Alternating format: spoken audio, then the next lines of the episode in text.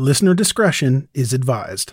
I'm, I'm gonna call it the top boy, you know, top boy, you know, because, you know, regardless of how my tone might be, how how I speak,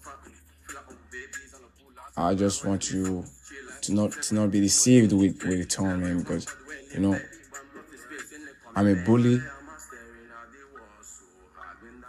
and I'm also let, let's just say you might think I'm I'm small and on and I don't look dangerous, you know. I just want to let you know that